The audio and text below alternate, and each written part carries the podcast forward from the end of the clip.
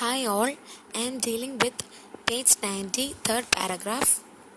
For such a colonial encounter between the white presence and its black semblance, there emerges the question the ambivalence of mimicry as a problematic of colonial subjection. Colonizer discourse expects colonized to be like colonizer or identical. But the absolute equivalence between the two may fail to highlight the colonial rule and its ideologies.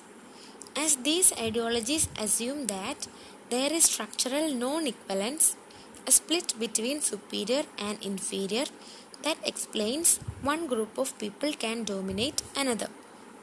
For if Said scandalous theatricalization of language repeatedly reminds us that discourse can claim no priority, then the work of Edward Said will not let us forget the ethnocentric and erratic will to power from which text can spring itself a theatre of war.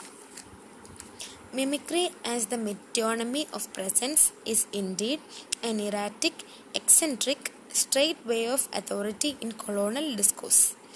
Mimicry does not merely destroy narcissistic authority through the slippage of difference and desire. The mimicry conceals no presence or identity behind its mask.